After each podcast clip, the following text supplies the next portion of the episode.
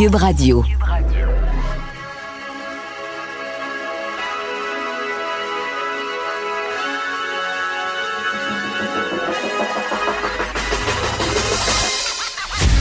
Jonathan Trudeau. Joe, Joe Trudeau. Et Maude Boutet. Franchement dit. Cube, Cube Radio. Bon mardi, aujourd'hui, on est le seize juin euh, deux mille vingt. Mon nom est Jonathan Trudeau, qui euh, est multifonctionnel en ce moment. Tiens, je vois la face de Maude Boutet qui apparaît. Je t'envoie dans le coin en haut à gauche. Ça commence sur les chapeaux de roue. Ce show-là, un show qui s'appelle Franchement dit à Cube Radio avec Maude Boutet. Salut Maude! Salut. C'était beaucoup d'émotions fortes, ça, en régie hey. ce matin. C'était, c'était beaucoup d'émotions. As-tu pensé pendant quelques instants que tu animerais le show tout seul? J'ai eu un petit, euh, une petite panique. Une petite, une petite chaleur, une petite chaleur. Ben oui, parce que au moment de faire la, la passation entre Richard et moi, euh, le, mon euh, merveilleux petit appareil Comrex ne fonctionnait pas, ce qui n'arrive jamais. Et euh, on ouais. était au téléphone ensemble, mais euh, écoute, finalement, euh, Achille et moi, on est des vrais mécanos. Ah oui. On a trouvé, on a, on a, on a, on a fait je une regardais, patch. Je regardais Richard, puis je faisais comme le signe en télé, c'est pour étirer, tu sais, c'est comme... T'es, oui. t'es, t'es, t'es, t'es, les, les deux petites mains qui s'enlignent vers... Comme quand t'es en train de pétrir ah, de la pâte, là. Étire. Oui, étire. Comme si tu faisais un, de la pâte à bagel, étire. Mais en même temps, on s'entend-tu que quand t'as besoin d'étirer et que ton partner pour étirer, c'est Mathieu Bock-Côté, tu sais, c'est correct, là. Tu, tu, tu fais comme... Tu, tu y redemandes juste, puis toi, ça va. Puis t'es parti pour un bon cinq minutes. On peut réétirer pour un cinq, dix, quinze, là. Oui, il n'y en a pas de problème. Je sais pas... Euh, donc, euh, au moment où on se parle, Jean-François mm-hmm. Roberge, le ministre de l'Éducation, qui est en train d'annoncer le plan de déconfinement ouais. euh, des écoles, on a eu euh, pas mal euh, l'essentiel là, de ce qui sera annoncé euh, dans les journaux ce matin. Moi, j'ai aussi eu l'occasion là, de, d'en discuter hier, d'avoir un, un petit briefing euh, technique. Un privilège. Euh, donc, euh, c'est, c'est sûr que ce qui fait jaser aujourd'hui, c'est, c'est de façon générale, pas nécessairement touchant le milieu de l'éducation, mais c'est la notion du un mètre. Du un virgule cinq mètres, du deux mètres. Tu sais, tu me ferais un quiz, là, je suis pas mal sûr que je, je, je l'échouerais. La, la bulle, la, oui, t'as raison, la bulle. Hey, on s'en parlait hier, puis finalement, euh, j'a, j'avais raison. T'avais raison. C'est, la bulle ne sera pas j'avais la tort. classe. Ce sera j'avais des, tort et tu avais raison. Des petites bulles dans une classe. Puis, je, c'est vraiment niaiseux, là, comme réflexion, là, mais en même temps, c'est pas si niaiseux que ça. Les rejets, là... Tu sais, les, les petits qui n'ont pas tant d'amis que ça, puis que tout le monde. Tu sais, tous les cools vont se ramasser dans la même bulle. Puis après ça, ça va être des bulles des autres qui sont pas cool. Mais tu sais, là, le, le petit enfant, là, qui est dans sa classe, puis qui a de la misère pour un travail d'équipe, tu sais, juste être deux. Pauvre petit minou. Je, je pensais, je me suis fait la, la réflexion, puis après ça, ben, je me suis dit, Colin, les bulles, je sais pas combien de temps ça va. Euh... Ça moi, je toffer, pense, là. Et, et d'ailleurs, je, je, je souligne aux auditeurs que le ministre, après son annonce, là, vers onze heures trente, elle va être en entrevue avec nous. Donc, c'est le genre de questions qu'on pourra lui poser. Mais je pense qu'il y a eu vraiment une certaine utilité là, à ce concept-là de sous-groupe qui permet d'avoir plus d'élèves dans une classe. Mm-hmm. Tu sais, un moment donné, là, le gouvernement devait se mettre en mode solution. Et euh, je vais en parler avec M. Roberge tantôt, mais euh, je sais pas si tu as eu l'occasion de lire le, le long, long, long article euh, du Devoir ce matin qui refait ouais. toute la chronologie de ce qui s'est passé mm-hmm. dans le milieu de l'éducation. Et euh, je n'ai même pas vu qu'il signe l'article. Là. Et clairement, ils sont pas contents parce que le ministre n'a pas participé à l'article. Là. C'est mentionné dans une notice. Oui, à la fin. Là. Donc, ça donne un peu l'impression qu'on te fait une Christy Job, tu n'as pas voulu nous parler. Fait que là, tu sais, c'est certains acteurs qui dénoncent le fait que c'était de l'improvisation. Mais tu sais, j'ai envie de dire... Puis écoute, Maude, on fait de la radio ensemble tous les jours. Là. Je, je pense qu'à certains égards, j'ai été assez pas mal critique du gouvernement dans la gestion de la pandémie. Mm-hmm. Là. Je suis capable de, d'être objectif. Mais essayez-vous d'organiser le système de l'éducation là, et de la façon... Est-ce que Jean-François Roberge a été parfait? Non, je pense que l'idée de dire euh, que c'était une certaine forme de vacances au début, euh, je pense qu'il le reconnaît lui-même. Là, ouais.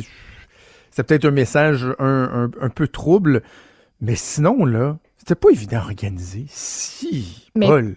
Partout dans le monde, partout dans le monde, les trois derniers mois, c'était improvisation mixte. Là, ah oui. t'as juste la toune dans la tête. Improvisation mixte. Dans le ayant monde. Pour... Oh, oh, peux-tu la sortir pour tantôt, ça me tente?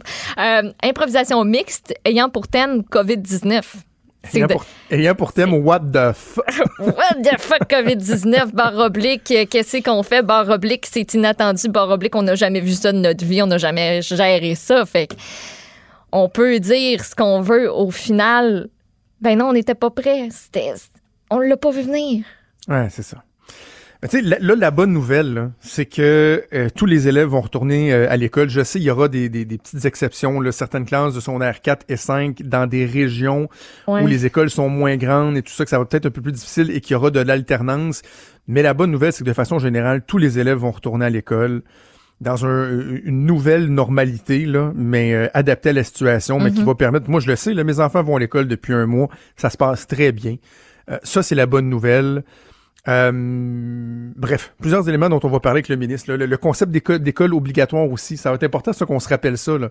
On redevient ben oui. dans une dynamique où l'école est obligatoire au Québec, mais il y aura des aménagements possibles pour les élèves qui ont des, des, des problèmes, par exemple, de santé euh, particuliers.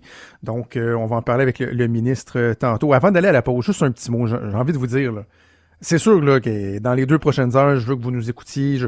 Je veux que vous écoutiez Sophie de midi à une. Je veux que vous écoutiez euh, Jen, bonne fête, Geneviève Peterson en, en passant. Euh, je veux que vous écoutiez Mario. Entre... Mais quand vous aurez le temps, là, un petit lousse, allez réécouter l'entrevue de Benoît ce matin avec Sylvain Mallette de la F A E. C'est, c'est votre mosse. Quand tu mettons, tu fais ta to-do ouais. list aujourd'hui, écoutez l'entrevue de Benoît Dutrisac de avec dire Sylvain que ça Mallette. A brassé, c'est, c'est, c'est quasiment peu. C'est, oui, c'est peu. C'est peu dire. Écoutez. C'est un euphémisme. Et, euh, si vous voulez comprendre, bravo à Benoît. Bravo à Benoît. Moi, j'ai décidé que je, je lui parlais plus à Sylvain Mallette. Euh, je pense que lui non plus veut pas me parler.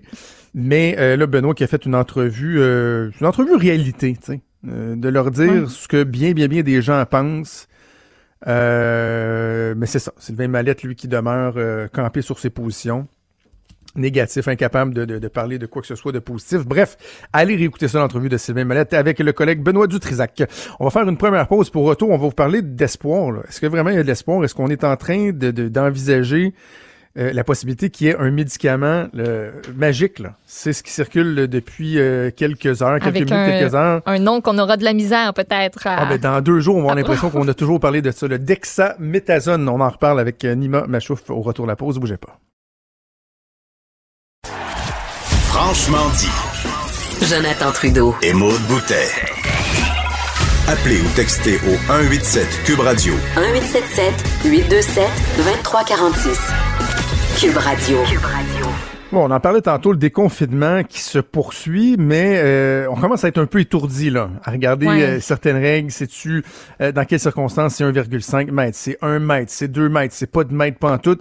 Le quiz. Tout ça commence un peu à être euh, complexe. Il y a ouais. des gens qui quand même se réjouissent de voir qu'on, qu'on ouvre les vannes, qu'on va permettre mm-hmm. des rassemblements, par exemple, euh, de moins de cinquante personnes, mais certaines autres personnes se posent des questions, notamment euh, Nima Machouf, qui est euh, épidémiologiste à l'École de santé publique de l'Université de Montréal, qui elle a déploré l'annonce. Elle dit euh, dans l'article euh, du Devoir ce matin que ça défie toute logique qu'on fait le déconfinement tout croche. Elle dit on a massacré notre économie, fermé les restaurants et là on laisse les gens aller sans masque à moins de un virgule cinq mètre à l'intérieur. Ils pensent quoi? Que la covid dix-neuf a disparu. On en discute avec elle, Nima Machouf qui est au bout du fil. Madame Machouf, bonjour. Bonjour Jonathan. Euh, c'est, j'ai envie de vous dire, c'est quand même, c'est quand même raide ces, ces, ces, ces paroles-là que vous avez prononcées, qui sont rapportées dans, dans le journal. On, ça semble laisser transparaître euh, quoi, un certain désarroi, un peu, un peu de colère même derrière les, euh, les annonces du gouvernement? Parce que le déconfinement est une opération qui est extrêmement délicate et extrêmement importante pour boucler la boucle de notre épidémie. On a, on a collectivement accepté de faire énormément de sacrifice, justement pour pas euh, euh, pour pouvoir s'en sortir avec le moins de dégâts possible. Mmh. Alors, si on fait le déconfinement un peu n'importe comment, euh, ben on aura tout raté. Ça, ça veut dire on aurait fait tout ce sacrifice pour rien parce que ça pourrait reprendre à nouveau. Alors, euh, oui, je trouve que les messages sont un peu contradictoires. Euh, et euh, je ne sais pas où est-ce qu'on s'en va. Oui. Que, quels sont les éléments qui, euh, qui vous dérangent, Madame Machouf? Est-ce que c'est euh, dans la globalité le fait qu'il y a des messages contradictoires? Est-ce qu'on va trop vite? Ou euh, c'est, c'est quoi les éléments qui, euh, qui vous inquiètent? C'est pas nécessairement le trop vite, parce que on est la, maintenant la COVID est maîtrisée. Euh, sur l'ensemble du Québec, ça va très bien. Puis à Montréal aussi, ça commence à aller bien. Euh, mais justement, c'est parce que ça commence à aller bien qu'il faut pas baisser les bras, il faut pas lâcher, lâcher euh, la prévention. Et donc, commencer à déconfiner et dire euh, on va tout ouvrir, mais on va pas ajouter de mesures de prévention supplémentaire, c'est pas nécessairement la bonne voie. On pourrait ouvrir, à la limite, on pourrait ouvrir et dire on rend le masque obligatoire, comme ça les gens sont plus confiants s'ils veulent se rassembler. On peut, on peut euh, permettre des rassemblements de cinquante personnes à l'intérieur si les gens portent le masque.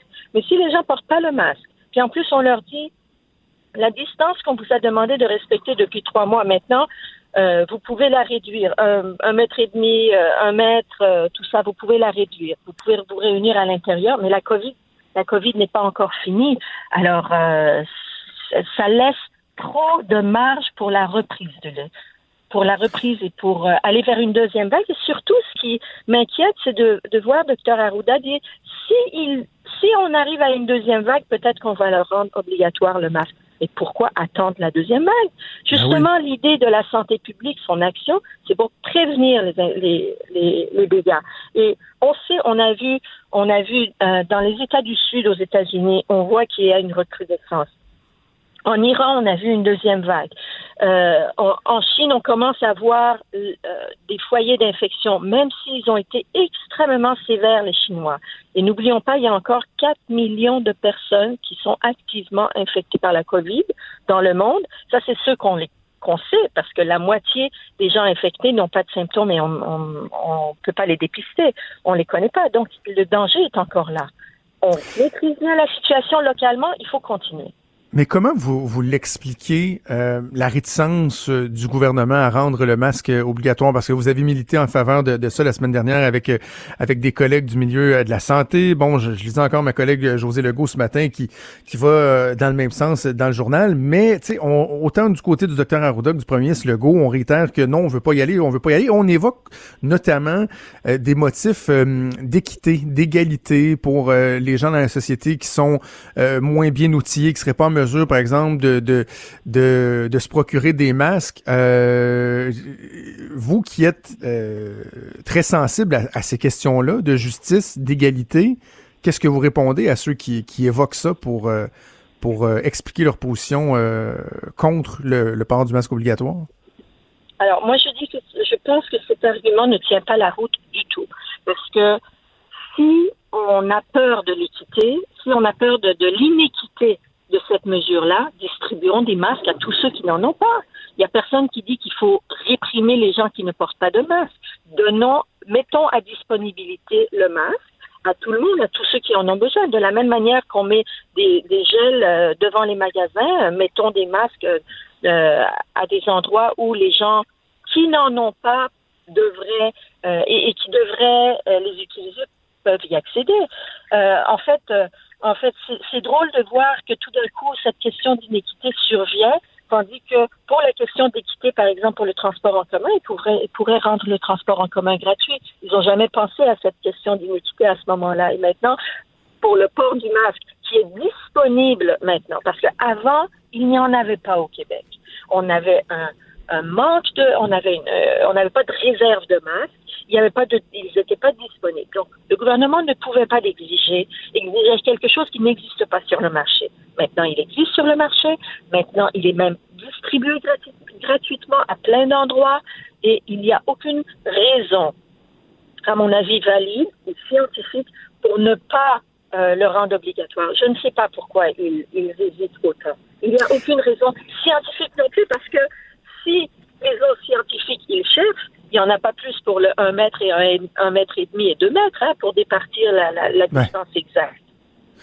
Est-ce, est-ce que vous trouvez qu'on a fait suffisamment de pédagogie? En fait, je, j'ai l'impression que je suggère la réponse en posant la question, mais je veux dire, on a tellement sensibilisé les gens à, à, resp- à respecter les, la distanciation, le deux mètres, euh, le lavage des mains, et cetera. Pourtant, le masque, même si depuis bon plusieurs semaines maintenant, il est recommandé par la santé publique, il me semble qu'on aurait pu mettre l'emphase carrément là-dessus, parce que oui, on dit culturellement au Québec, c'est peut-être pas euh, un naturel pour nous de se tourner vers une mesure comme celle-là, mais il me semble que le gouvernement pourrait vraiment marteler ça, faire des campagnes euh, visant précisément le, le, le port du masque, et ça deviendrait presque un, un incontournable.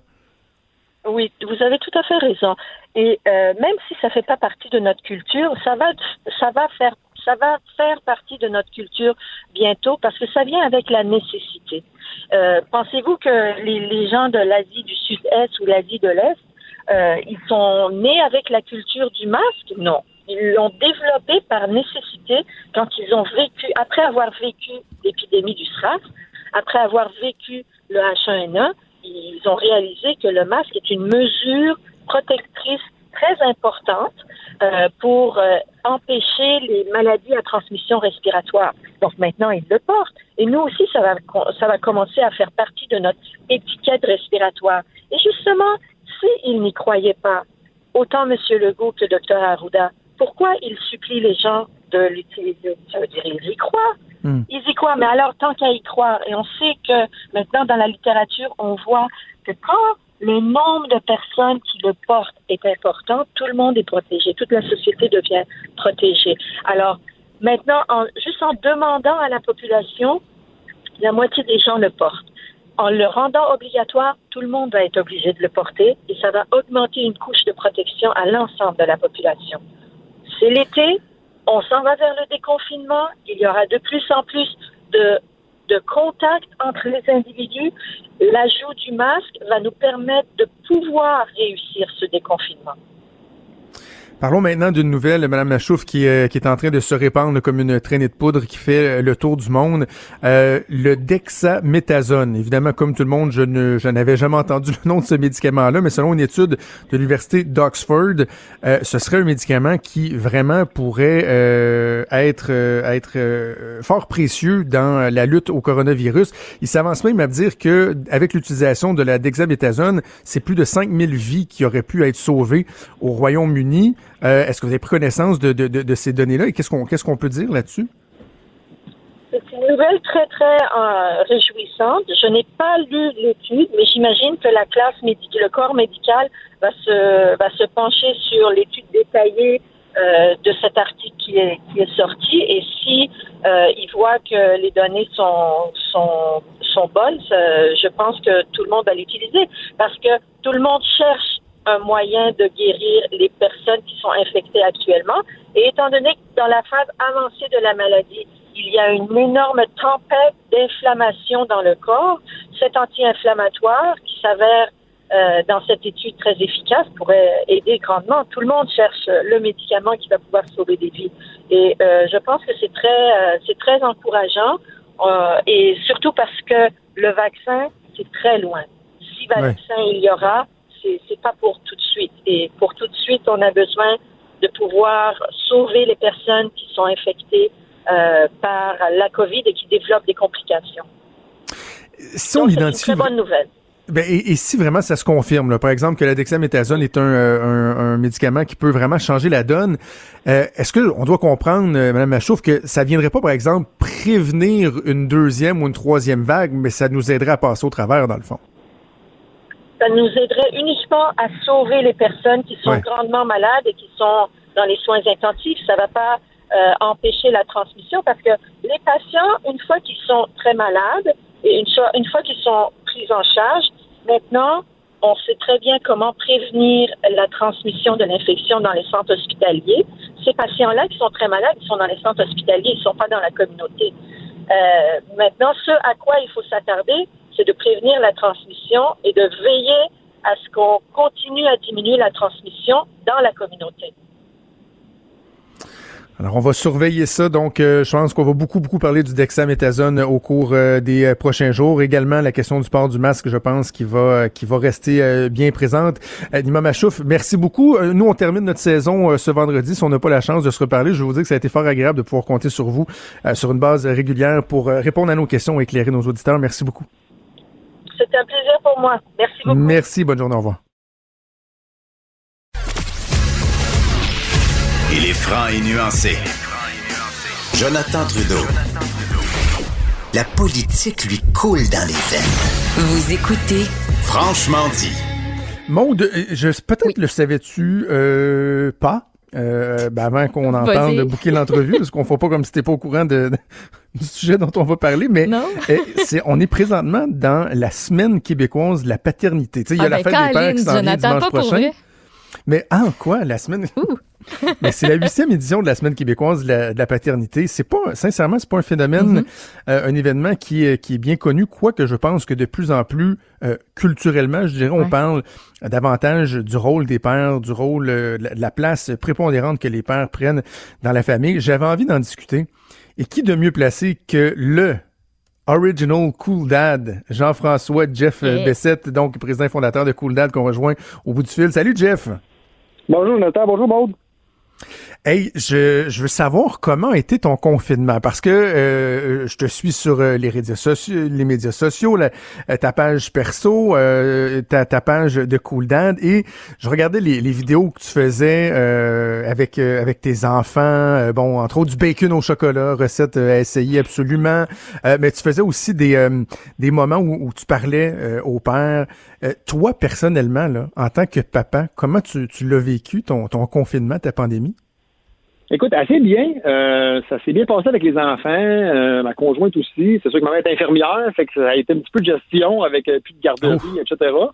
Mais euh, non, je te dirais euh, assez bien parce qu'on a su décrocher et essayer de, de retrouver le rôle qu'on, qu'on avait fondamentalement, historiquement parlant, de, de s'occuper de nos enfants. Là, on, on vit dans un cadre particulier où ce que l'État a besoin qu'on travaille tous pour lui envoyer nos impôts, puis pour payer des taxes, puis pour faire rouler la machine.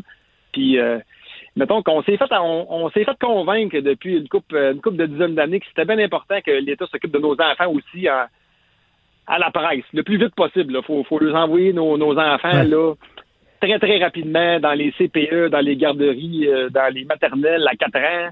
Euh, c'était une grosse confrontation, je pense, une, une réalisation pour beaucoup de parents qu'on ne savait plus s'occuper de nos enfants. Tu sais, les, les, la face des, des gens quand ils ont annoncé que les écoles étaient fermées, genre, hein? On, on pense à chaque jour en routine qu'on, qu'on, qu'on a le goût de passer du temps avec nos enfants jusqu'à temps que le gouvernement nous dise qu'on est obligé de le faire, puis on réalise qu'on ne sait pas comment, puis que ça marche pas.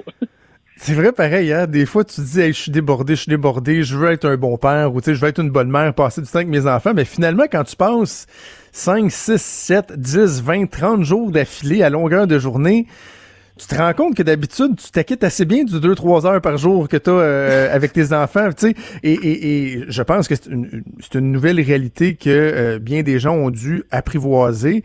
Mais en même temps, et je pense que tu l'as beaucoup euh, véhiculé, Jeff, dans tes communications avec euh, avec les papas, là, c'est normal aussi de trouver ça tough, là. C'est, c'est normal de, de, de sentir qu'on n'est pas tout le temps bien outillé parce que, justement, on n'était pas habitué à une dynamique comme celle-là. Ben, c'est ça qu'on vit. Nos enfants sont plus confrontés à la réalité familiale, à part à peu près deux jours par semaine, soit le week-end. Euh, sinon, ils sont dans un cadre aussi strict que nous autres à l'usine ou à, à job. Euh, ils ont des pauses, la cloche sonne, ils ont des règlements, ils ont des rangs. Tout perdu ça à la maison, la perte des repères, la perte des consignes, puis des, des, des choses à, à obéir puis à suivre. Ça n'a pas été évident pour eux autres non plus. Puis comme je te dis, nous autres non plus, c'était comme du jour au lendemain, on se ramassait en mille neuf cent trente, puis il fallait tout ramasser une faux, une charrue, puis nos bœufs, puis retourner dans le champ. Et hey boy, c'est des belles valeurs, c'est un, c'est un beau travail de, de nourrir ta famille et tes enfants avec les, les fruits de l'agriculture, mais c'est plus ça le modèle. Là, ça presse vite, vite, là, que maman retourne travailler parce que faut qu'elle aille créer de la valeur, sinon elle est, elle est, au, elle est au foyer, puis c'est pas sa place, puis c'est pas, c'est pas l'équivalent de, de, de l'homme, puis du père, puis de... Hey boy, là, là on, comme, comme tu dis, on se fait à croire qu'on a le goût de passer vraiment beaucoup de temps avec nos enfants, puis quand, quand la réalité arrive, on se rend compte qu'on est plus outillé pour ça. On a comme pris le pli du système. Euh, cinq jours de, de, de, de courage partout pour, pour finalement essayer de profiter d'une journée par, par fin de semaine parce que le samedi, c'est l'épicerie, puis le ménage, puis les ah, commissions. Ça. Euh, ça, ça a été une nouvelle réalité très difficile pour beaucoup de gens, je pense, puis la, la culpabilité aussi de réaliser ça. Je pense que beaucoup de gens ont trouvé mmh. ça difficile, puis ont trouvé difficile le fait de trouver ça difficile. Je sais pas si tu me suis un peu, là. Oh, oui, absolument. Mais il y a comme une, une culpabilité qui s'installe, tu sais. Hey, comment ça se fait que je trouve ça euh, que je trouve ça difficile, je suis un bon parent, et cetera. Euh, Jeff, parlons de la... C'est mes enfants, tu sais. Ben oui, c'est ça, c'est ça. Euh, parlons de la huitième édition, donc de la Semaine québécoise de la paternité. Euh, comment on la décrit, cette semaine-là? Est-ce que c'est une semaine où, en tant que papa, on doit euh, se plaindre? Est-ce qu'on doit mettre en lumière le rôle euh, du papa, le, le, le, le, le, le glorifier? Comme, comment on la vend, cette semaine-là? Comment on l'explique? Ben, euh, je pense qu'on, je pense qu'on l'explique dans, dans une, dans une mesure d'équité générale. Euh, c'est un peu une demande. C'est comme la journée internationale de l'arbre ou de la terre. Ou, tout, tout, tout objet ou chose est rendu avec son, son moment, sa journée, sa oui. semaine, son mois. Euh, je pense qu'on a une semaine de la paternité parce que euh, la maternité est importante, puis que certains organismes euh, euh, pour l'avancement de la cause des hommes euh, ont crié assez fort par rapport à une semaine, mais euh, je suis pas certain qu'on, qu'on retient l'importance, puis qu'on accorde autant d'importance au rôle du père que, qui en est dû, malgré qu'on, qu'on, qu'on nous a donné une belle semaine. Là. Je, je, je suis bien content, puis je ne veux pas me plaindre qu'on en parle, parce que c'est une bonne chose, mais je pense que le rôle du père est encore euh, trop négligé au niveau de l'importance qu'il y a euh, chez, chez l'enfant et son développement au niveau de la, la cellule familiale. Comment on peut euh, comment on peut remédier à ça? Tu dis le rôle il, il est négligé, tu sais, puis on va parler des fois de certaines inéquités qui vont euh, qui vont exister, par exemple dans le partage des gardes pour enfants, l'espèce de biais défavorable même que le système va avoir souvent à l'endroit euh, à l'endroit des pères. Puis tu sais, c'est toujours, on, on conviendra ensemble, Jeff, que c'est toujours un peu sensible d'aborder ça parce que euh, la situation des, euh, des des femmes, l'égalité entre les hommes et les femmes, c'est loin d'être parfait. Il y a des problèmes euh, très importants, spécifiques aux femmes, euh, mais plus particulièrement spécifiques aux femmes lorsqu'on parle, par exemple, de violence conjugale ou, ou des trucs comme ça. Mais il reste que il y en existe des problématiques dont on doit parler et qui touchent le rôle des pères. Ça existe, ça? Vraiment, ils sont graves et grandissantes parce qu'on dirait que la stigmatisation ou même la, la polarisation du discours a fait qu'on ne peut plus parler d'un sujet sans être accusé de dénigrer son opposé. Exact. C'est comme si je dis que j'aime les bananes, puis tout le monde crie « c'est ça, t'aimes pas les pommes ». Mais il n'y a pas de lien entre un et l'autre. On a le droit d'aimer tous les fruits, puis chaque aliment est essentiel, comme les parents le sont dans le couple. Euh, d'avoir une figure paternelle positive, forte et présente, ça a des effets positifs indéniables qui sont reconnus scientifiquement chez le développement de l'enfant. Mais quand on dit ça, on se fait accuser de dénigrer le rôle de la femme, puis là, ça se met tout de suite à crier sur toutes les tribunes qu'on pense que le père est plus important, quand que c'est pas ça qu'on dit pantoute. Les parents sont juste différents, ils ont chacun un rôle à jouer, puis dans certaines situations familiales, c'est plus euh, la conjointe, la mère qui a un rôle euh, de pourvoyeur, de sécurité, mm-hmm. La dynamique est inversée pour eux autres, puis c'est bien correct, il n'y a pas de moule à suivre, mais il y a un respect des différences à avoir. Je fais partie de ceux-là, moi. Tu sais, je fais partie de ceux-là que le, le, le pourvoyeur, c'est c'est davantage euh, la maman, hein, puis la maman, c'est elle souvent qui est absente pour le travail, puis je suis là, je suis là comme euh, comme papa. Mais on dirait que lorsqu'on on parle de ça, il y, y a quelque chose de, tu sais, ça passe pas. Regarde, prenons le fameux contexte galvaudé, le surutilisé de charge mentale. Euh, avec ma collègue Geneviève Peterson, on s'est souvent euh, obstiné un peu là-dessus. Tu sais, le concept qui est très en vogue, la charge mentale chez la mère, euh, je veux bien, là, on parle, tu sais, de l'école, des inscriptions, euh, l'achat des vêtements, puis tout ça, mais c'est comme si la charge mentale du père, lui, euh, ça n'existait pas, pas, ça. Réparer ce qu'il y a dans la maison, l'entretien euh, des terrains, les, les, les poubelles, la piscine, la souffleuse, la... tu sais, ça, on dirait que ben ça, écoute, c'est, ça, oh, ça, non, ça, c'est correct, là, tu sais. C'est le retour du balancier. C'est un peu normal. C'est quand même plate, puis il faut continuer à le dénoncer, mais il faut pas être surpris du fait que les conjoints qui ont été laissés avec leur, excuse-moi l'expression, là, mais le, le cul sur la paille, puis les enfants à temps plein, des années soixante, soixante-dix, quatre-vingts, quatre-vingt-dix, à peu près pas de pension alimentaire, la femme, elle avait passé trente ans au foyer à élever les enfants, à pas avoir de carrière, puis le gars partait soit pour un autre ou pour le bar, finalement, ouais. Puis ça se séparait, puis les, les femmes en ont bavé. Il y avait des moins bons salaires, des moins bonnes conditions, il n'y avait pas de droit de vote, là, il n'y a pas si longtemps que ça au Québec, là.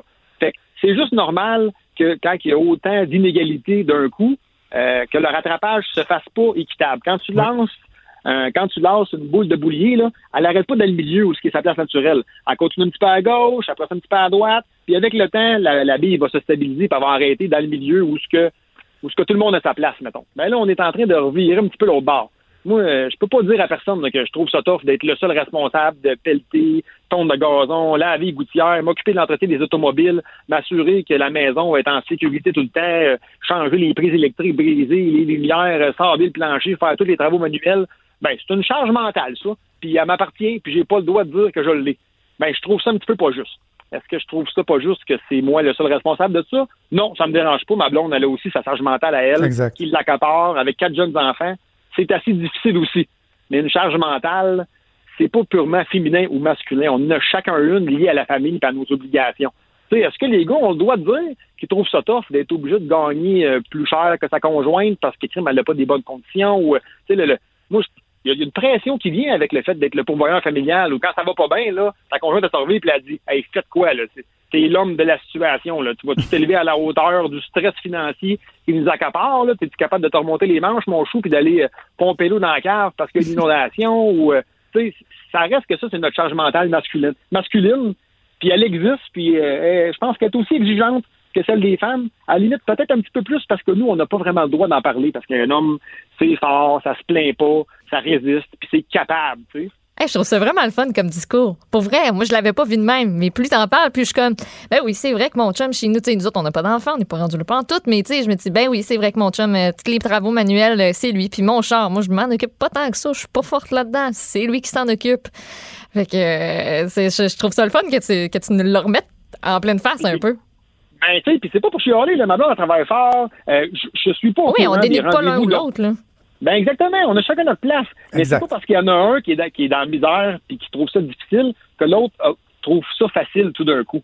On peut être les deux à trouver ça difficile parce qu'on parce que je vais être honnête avec toi, ça marche pas.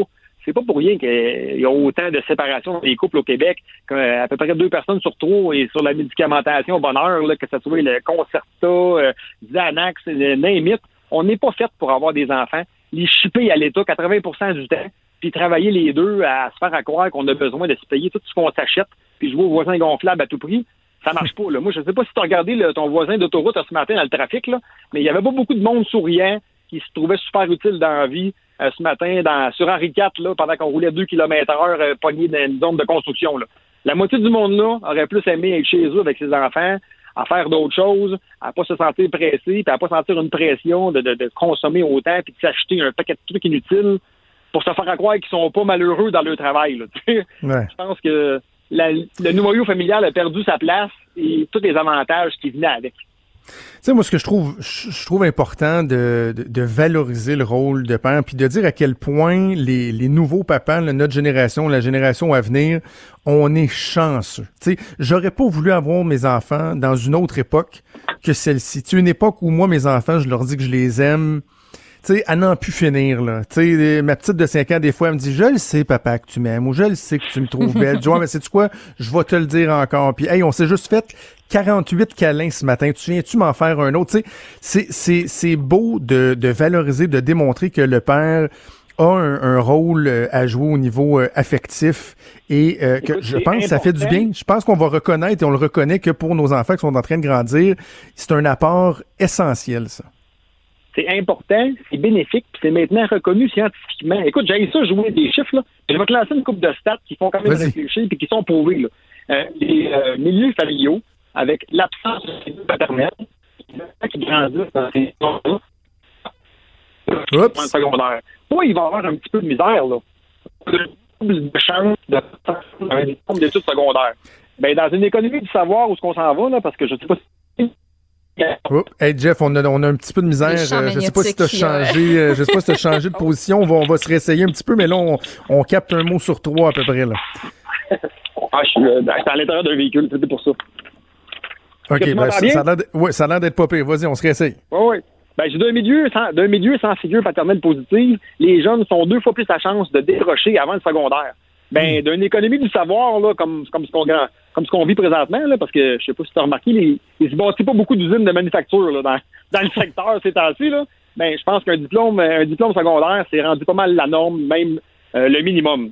Et les, les jeunes enfants qui grandissent dans une maison sans père sont quatre fois plus à risque de vivre sous le seuil de la pauvreté, sept fois plus de chances de tomber enceinte dans l'adolescence, puis ils ont deux fois plus de chances d'obésité à l'âge adulte. Euh, c'est des statistiques qui fessent pas mal, là, ça, là. Absolument.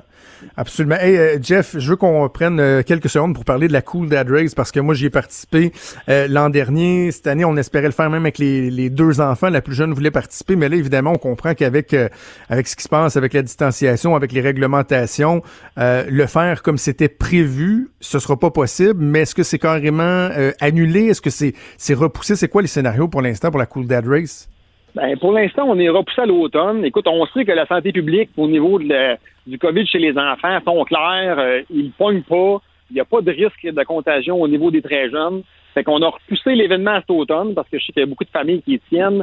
Euh, il y a beaucoup d'enfants que c'est la fin de semaine qu'ils voient papa parce que papa, il est camionneur puis il est tout à sa route. C'est un événement fort là, pour eux de l'été. Là, j'ai des, des courriels d'enfants de cinq ans là, qui me chicanent parce que là, ils sont bien déçus que la Coupe de la Mirabelle n'est pas jouée au mois de juin. Fait qu'à date, on est encore en, en repart à cet automne, puis on espère être capable de livrer une activité euh, euh, quand même, euh, mettons, amendée, modifiée un peu, mais toujours intéressante là, pour les milliers de pères qui viennent vivre cette journée-là avec nous autres.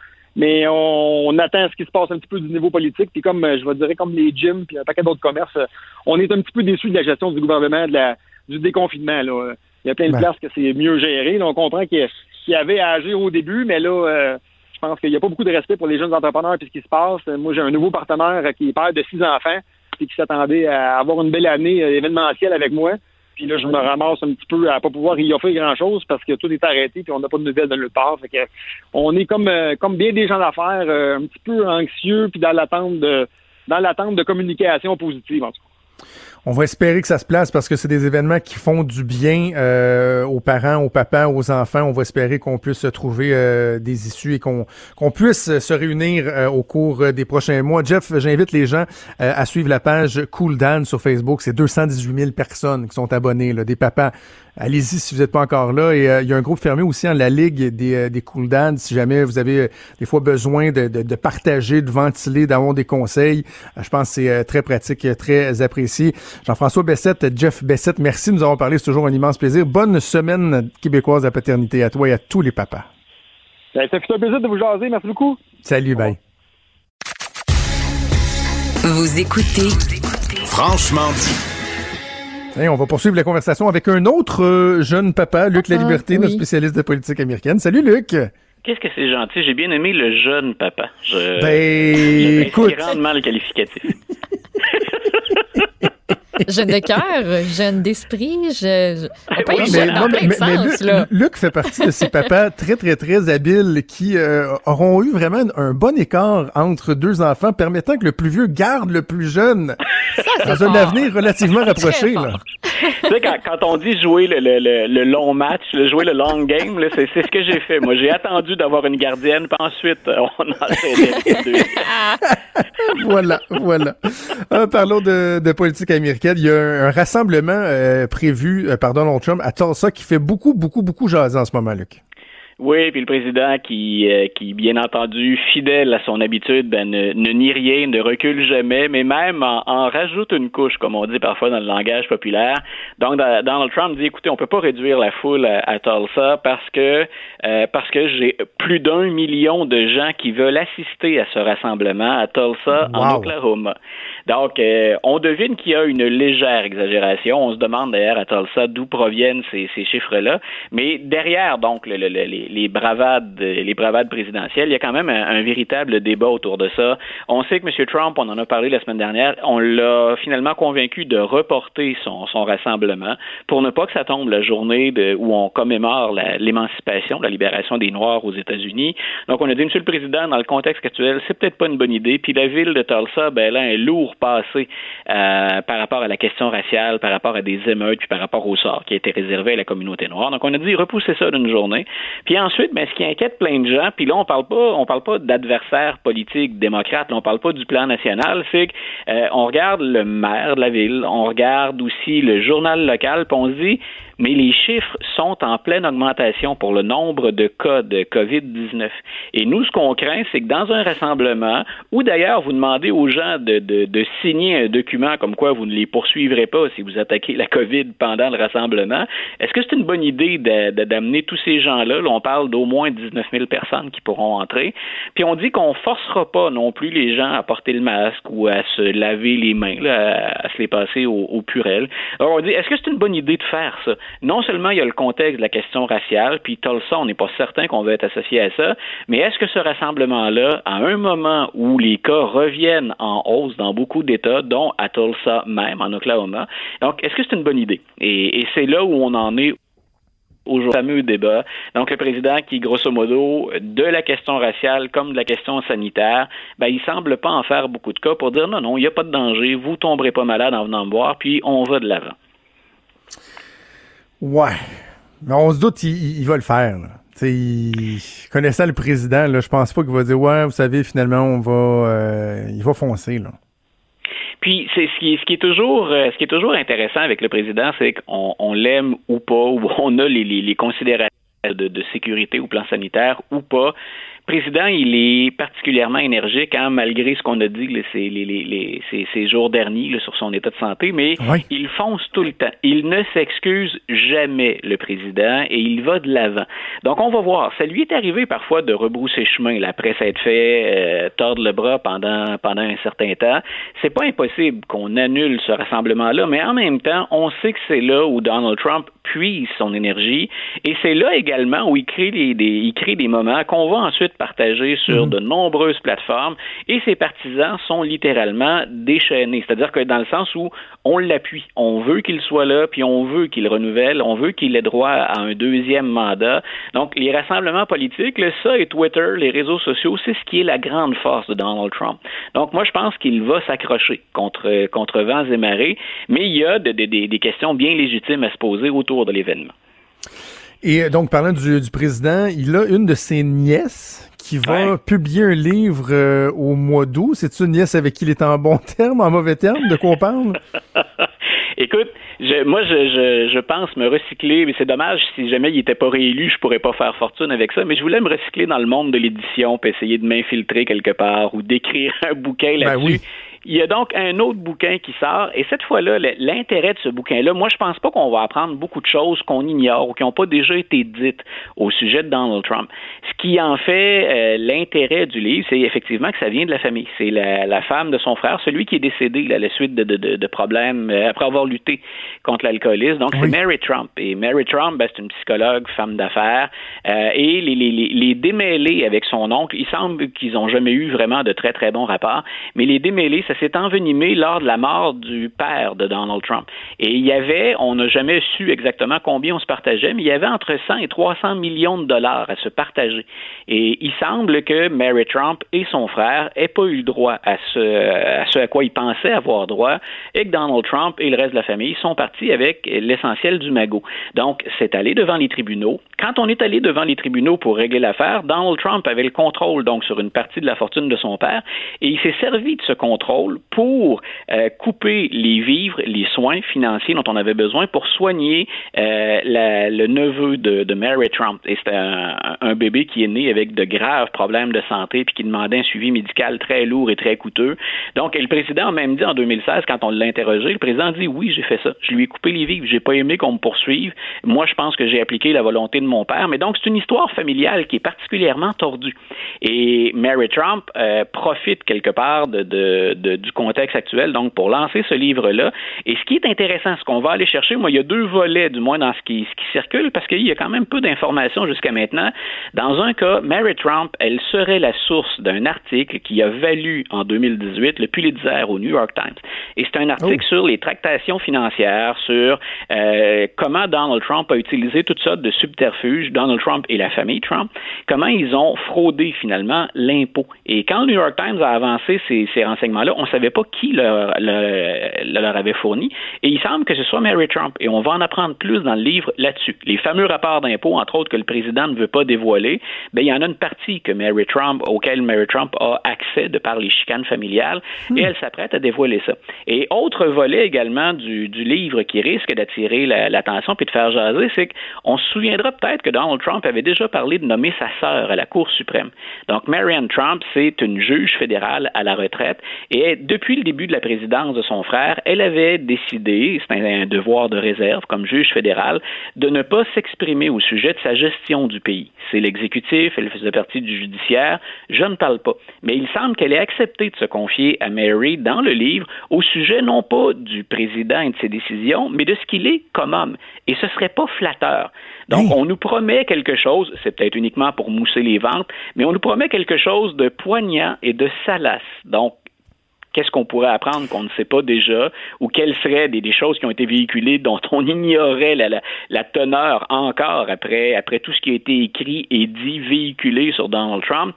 Reste que le synchronisme du bouquin est également important. Il va être publié en août, le onze, le dix ou le onze août, si je me souviens bien. Et quand on va publier ce livre-là, on va être dans le dernier droit de la campagne électorale. Le août, septembre, octobre, là, on va vraiment être, on a l'impression que ça brasse déjà beaucoup, on va vraiment être dans le vif du sujet. projet pour l'élection présidentielle. Il y a peu de choses qui risquent de bouger rendu là. Donc, ça en rajoute sur la pile. Est-ce que ça peut faire changer quelque chose? Je pense pas. Moi, personnellement, je pense pas, par exemple, que ça peut jouer sur un bilan que je ferais de la présidence Trump, mais ça va entretenir l'image de Donald Trump. Ceux qui ne ouais. l'aiment pas, euh, ils vont sûrement pas se convertir après le livre. Euh, bon, on comprend qu'il y a, il y a des tensions familiales, mais au-delà de ça, Mary Trump, est-ce qu'on lui connaît des, des accointances démocrates? Est-ce qu'elle va se faire taxer de faire de la, de la politique ou euh, tu sais, davantage de régler ses comptes, euh, ses comptes personnels, si on veut? Ben voilà. Donc, les, les, ce qu'il faudrait voir, c'est euh, le, quand, quand elle va s'avancer sur le terrain, par exemple, de, de, de la fraude fiscale ou de l'évasion fiscale, ben ce sera de voir quelles preuves elle est en mesure de fournir. Sinon, effectivement, pour bien des gens, pour nos auditeurs, peut-être pour nous, euh, c'est une histoire de millionnaires et de milliardaires avec lesquels on, on se sent un peu d'accointance en général. En tout cas, dans mon cas, le portefeuille est assez loin de ça. Donc, euh, est-ce qu'on se dit, ben c'est pas juste une autre chicane de famille? Euh, c'est pas le premier président qui a d'ailleurs des problèmes au sein de sa famille, puis des relations difficiles avec des membres de sa famille.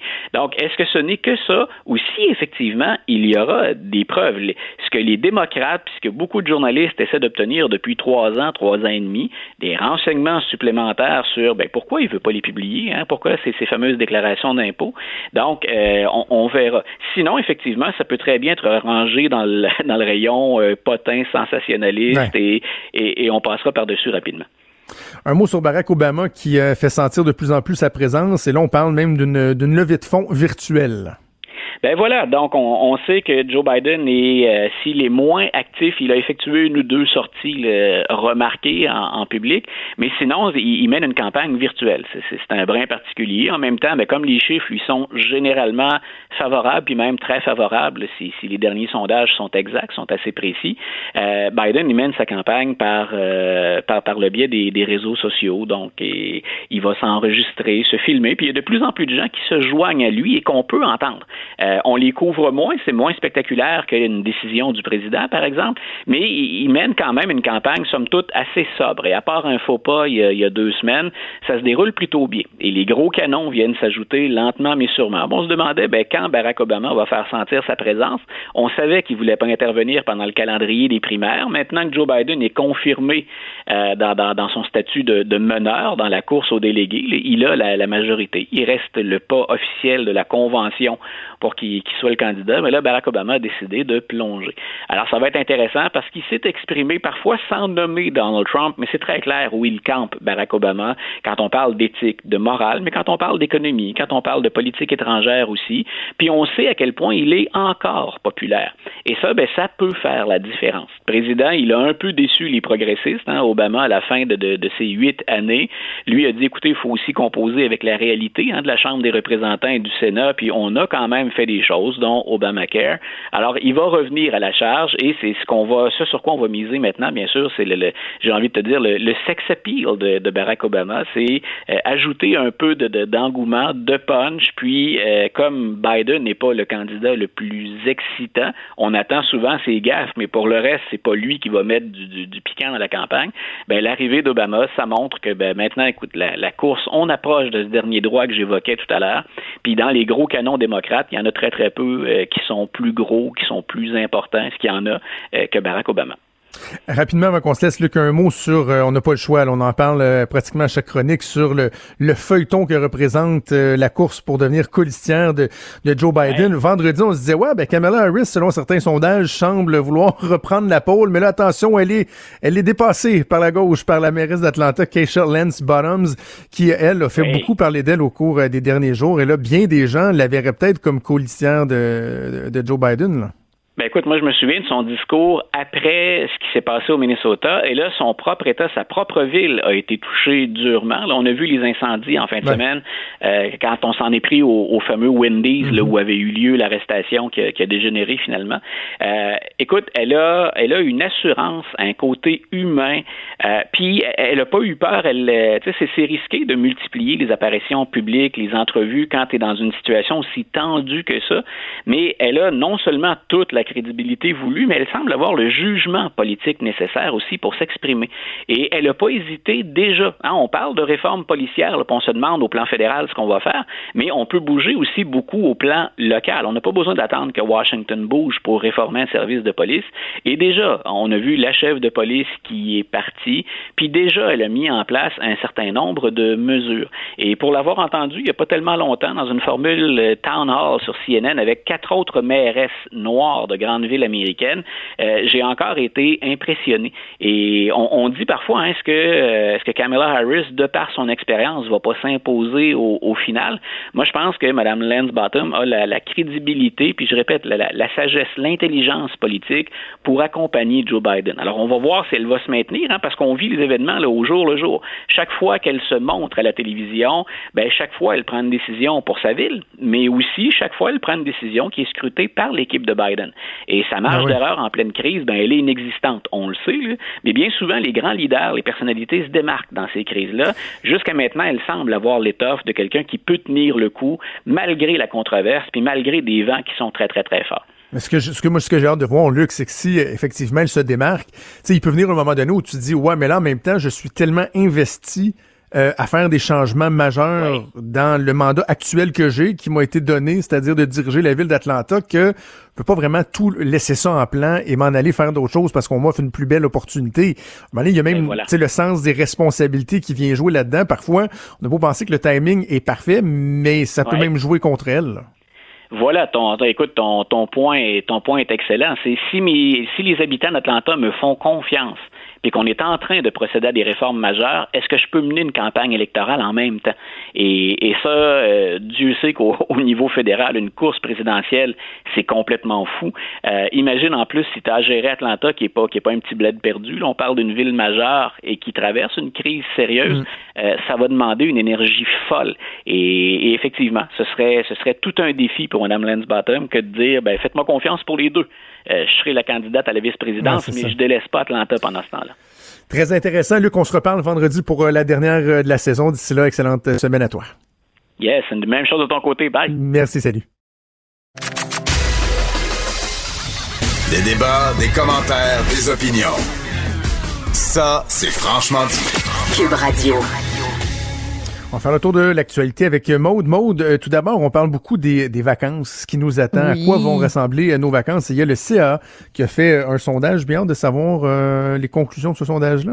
Oui, c'est bien intéressant. J'aime ça, les, les chiffres. Je suis pas une, mani- une mathématicienne, mais les chiffres, ça me parle. J'aime ça, des sondages. Donc, C A Québec, qu'est-ce que les Québécois vont faire cet été? Eh bien, il y a à peine cinquante pour cent des Québécois qui vont prendre des congés pour hein? l'été. D'habitude, c'est soixante-quatorze pour cent à pareille date. Mmh. L'année dernière.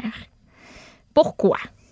On veut reporter d'une chose les vacances après l'été, donc le plus tard possible, le mieux ce sera pour certains. Et sinon, on parle de situation économique difficile. C'est ce qui expliquera en partie là, ce pourcentage-là qui est assez bas. On dit qu'une personne sur cinq euh, dit ne pas avoir les moyens de prendre des vacances. Ouais. quarante-six pour cent de ceux qui prennent des vacances disent vouloir voyager au Québec. On n'a pas le choix, mais c'est à peine plus élevé que l'an dernier. Une personne sur trois qui... Sur trois... Voyons, j'ai bien de la misère avec mes mots, moi, aujourd'hui. Enlève la patate dans ta bouche. euh, une personne sur trois qui compte rester à la maison durant ses vacances, deux fois plus que l'an dernier. Toi, vas-tu rester chez vous pour tes vacances? T'es-tu tannée de voir tes quatre murs de ta maison?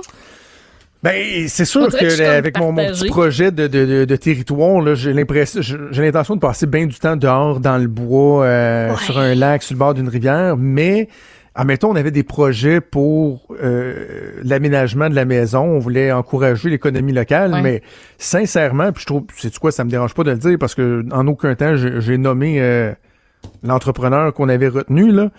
Mais tu sais, on était supposé avoir des, des plans, puis prendre des décisions, puis une date, okay. savoir quand est-ce qu'on commençait les travaux. Au bout de trois semaines, ben ça fait six semaines qu'on n'a pas eu de retour encore. T'sais. Fait que là, je sais qu'ils sont bien ouais. débordés, mais c'est plate, parce que finalement, le projet de terrassement, oui. probablement qu'on a, ils n'auront pas le temps de commencer avant la fin de l'été.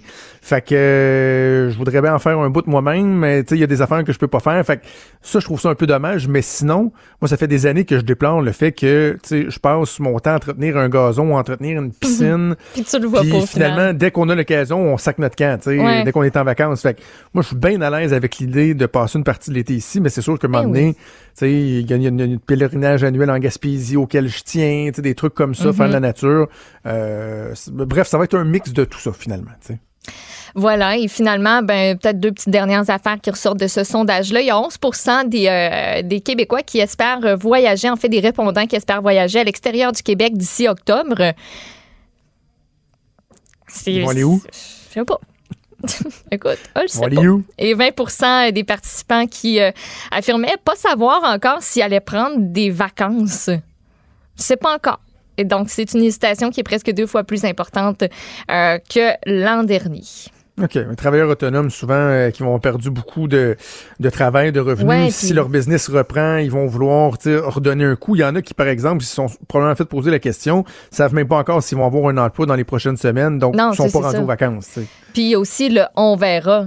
On verra ouais. qu'est-ce qui arrive avec la covid dix-neuf, qu'est-ce qu'on peut, va pouvoir faire au fur et à mesure aussi. Là, il y a plein d'annonces qui, euh, qui s'en viennent, donc, euh, donc voilà.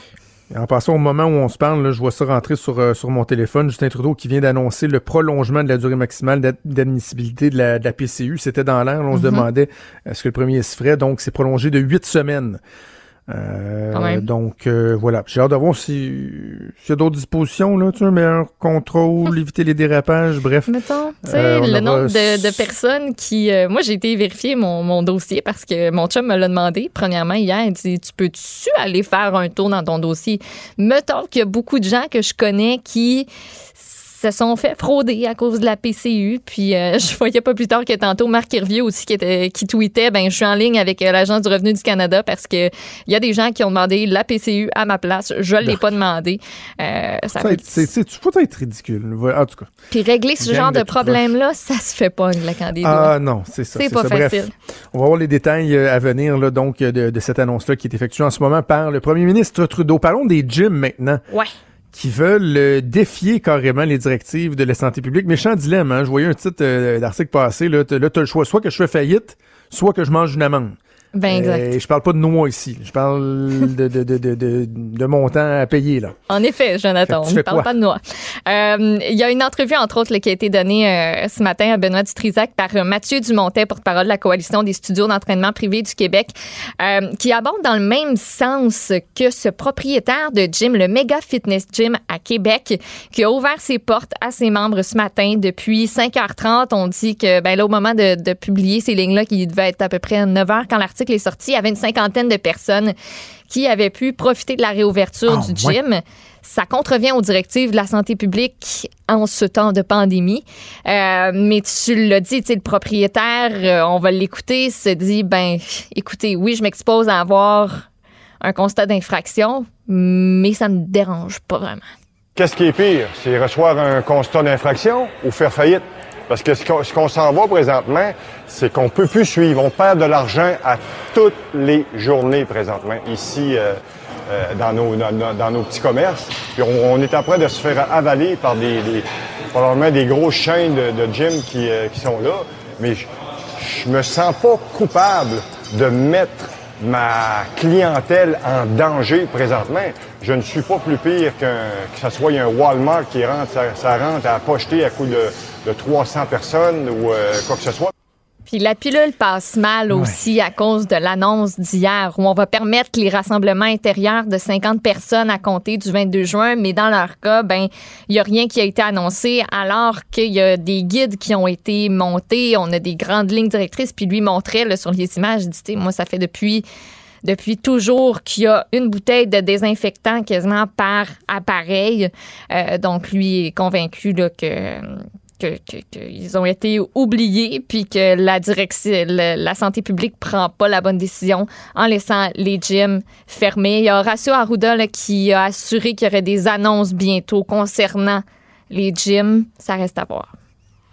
Méchant dilemme. Sincèrement, ouais. là, je sais pas ce que je ferais comme, comme entrepreneur, là, tu sais, euh, te mettre en faillite ou, mais la désobéissance civile, tu sais, ouais. je suis profondément contre ça. Mais en même temps, on peut comprendre le désarroi aussi, là. Alors, euh, on ben va oui. espérer qu'ils aient des, des, des bonnes annonces. Euh, Dominique Anglade, je te raconte une petite anecdote. Ah, vas-y. Hier, quand on a eu euh, la chef du Parti libéral en entrevue, j'étais entré mm-hmm. en communication avec son cabinet le matin mm-hmm. en disant, euh, hey, on aimerait ça parler à Mme Anglade, tu sais, faire petit débriefing de la, de la session parlementaire. Puis là, on m'a dit, ça pourrait être demain.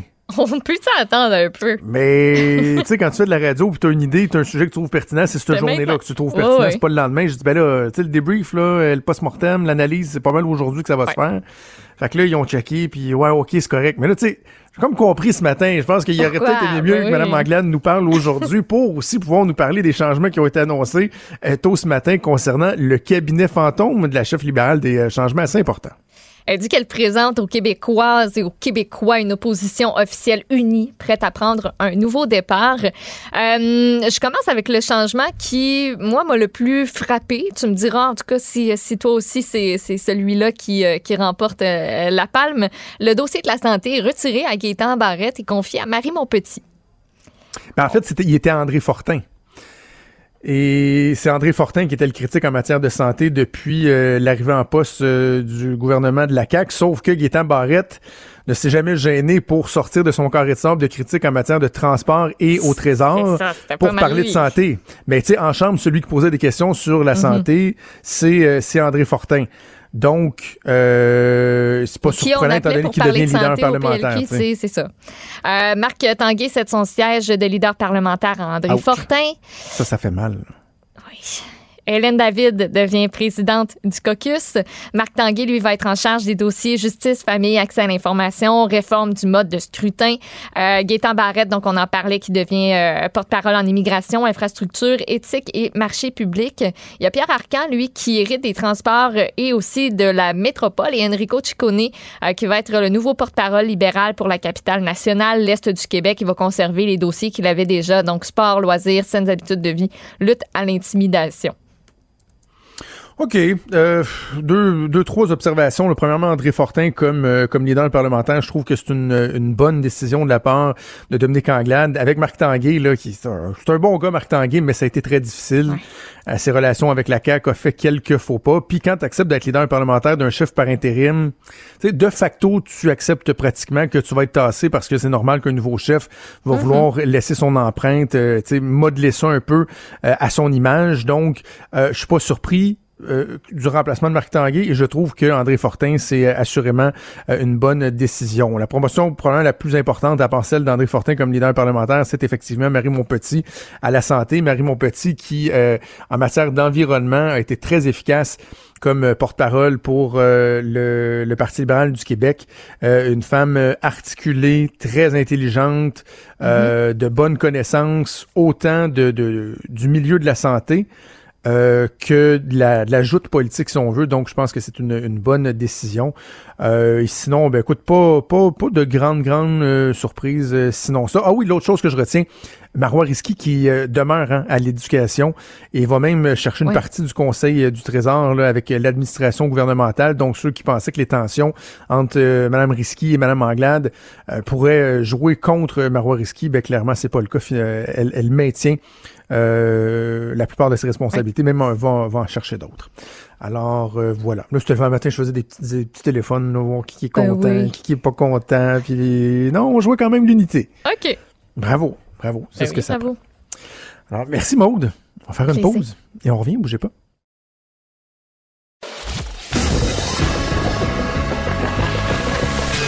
Franchement dit.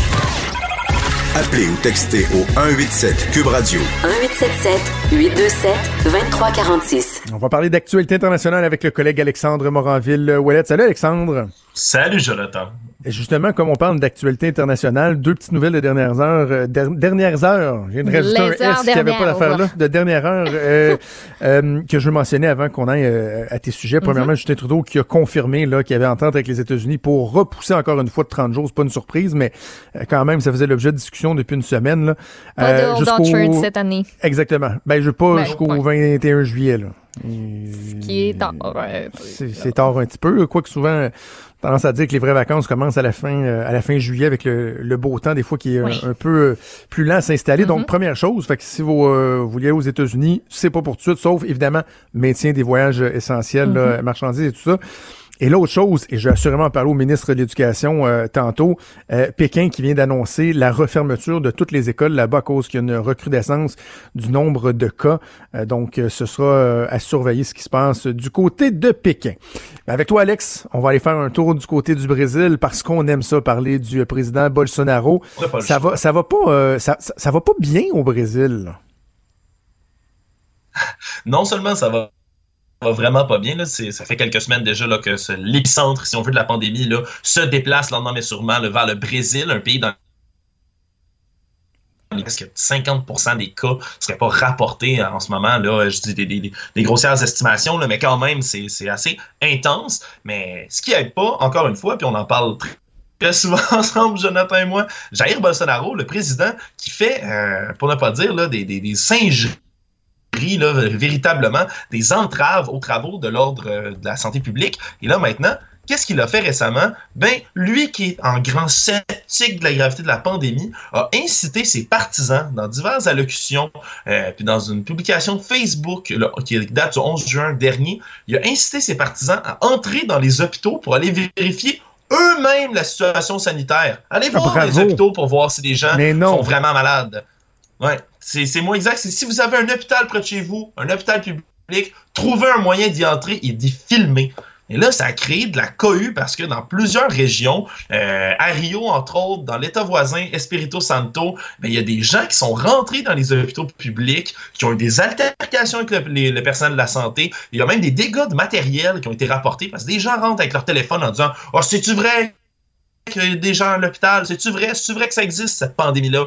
Mais vrai, véritablement, ça cause des entraves dans le système de la santé, euh, de telle manière que le procureur fédéral euh, de la République, Augusto Aras, qui a décidé d'ouvrir une enquête même là-dessus, sur ces agissements-là, pour traduire en justice les groupes, les gens qui rentrent dans les hôpitaux de manière illégale comme ça, mais tout ça sur ordre presque, ou incitation plus, euh, de Jair Bolsonaro, le président lui-même. Alors vraiment, un cas assez étrange, merci. Une autre phrase du président brésilien. Hey Alex, on va être obligé de se laisser, euh, mon ami, parce que la connexion Skype euh, qui n'est euh, qui n'est pas fiable en ce moment. Donc Alex, on, on, on se reprendra. Mais euh, Maude, c'est quand même c'est quand même assez fascinant. Là. Non seulement tu as un président qui dit moi là, tu sais, probablement il y a des posters de Donald Trump sur ses murs là, puis il dit ouais. moi le garde, non non non, moi j'ai peur de rien, puis je vais serrer des mains même s'il y a la COVID. Puis là pendant ce temps-là, le nombre de décès au Brésil augmente de façon exponentielle. Et non seulement le gars garde le cap. Mais il dit au monde, venez voir dans les hôpitaux. Je suis obligé d'expliquer à quel point c'est stupide d'envoyer du monde ouais. dans les hôpitaux, possiblement choper la covid dix-neuf. C'est pas la seule affaire stupide qu'il a fait dans son mandat depuis le début, là.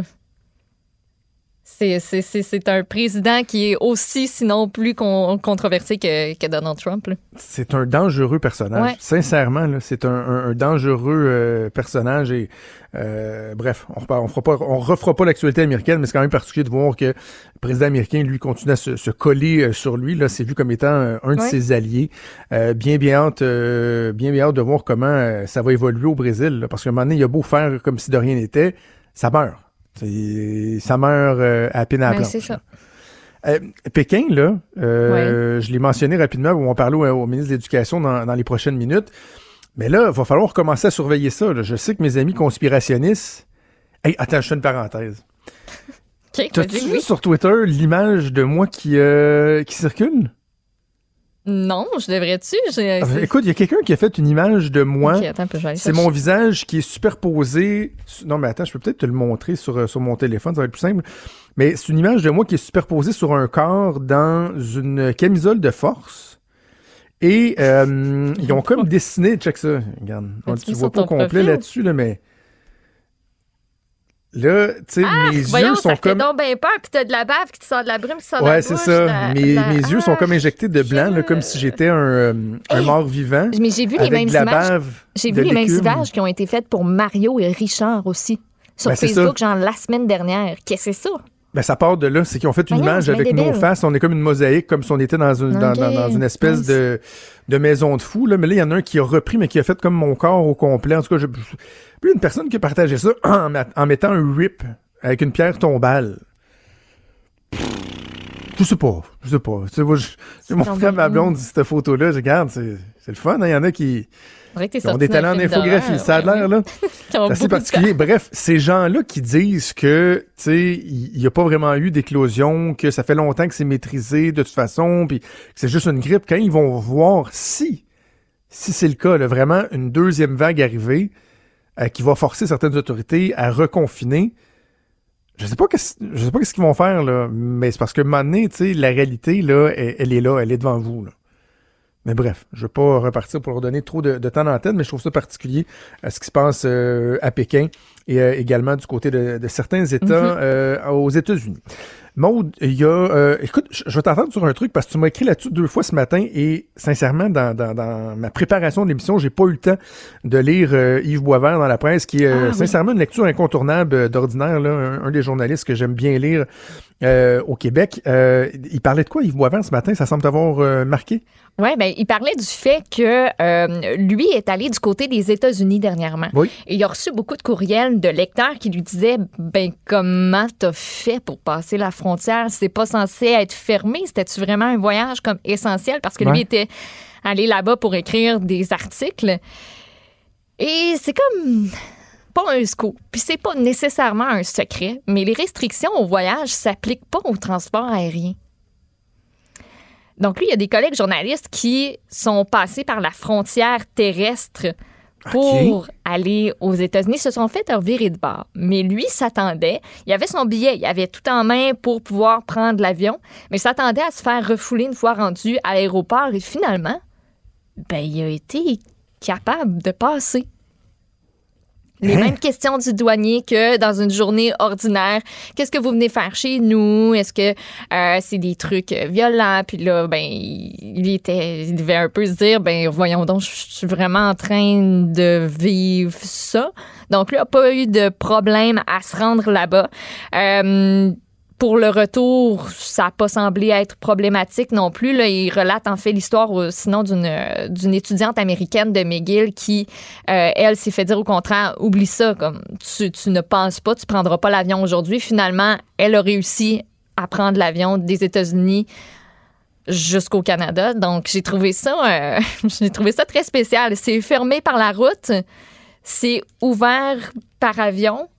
Par contre, tu sais, si t'es un, un résident là-bas ou si t'es dans un autre pays puis que t'essaies de revenir au Canada, ben ça a l'air que c'est comme plus compliqué parce que c'est sérieusement contrôlé.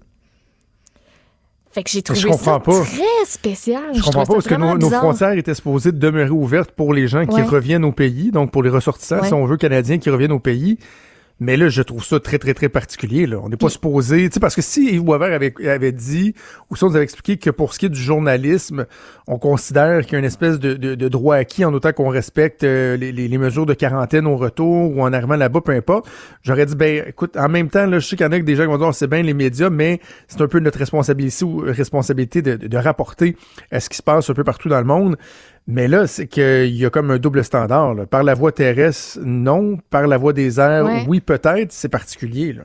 Puis, j'ai, j'ai vu passer là, complètement par hasard tantôt sur euh, Facebook de, de l'agence de, de...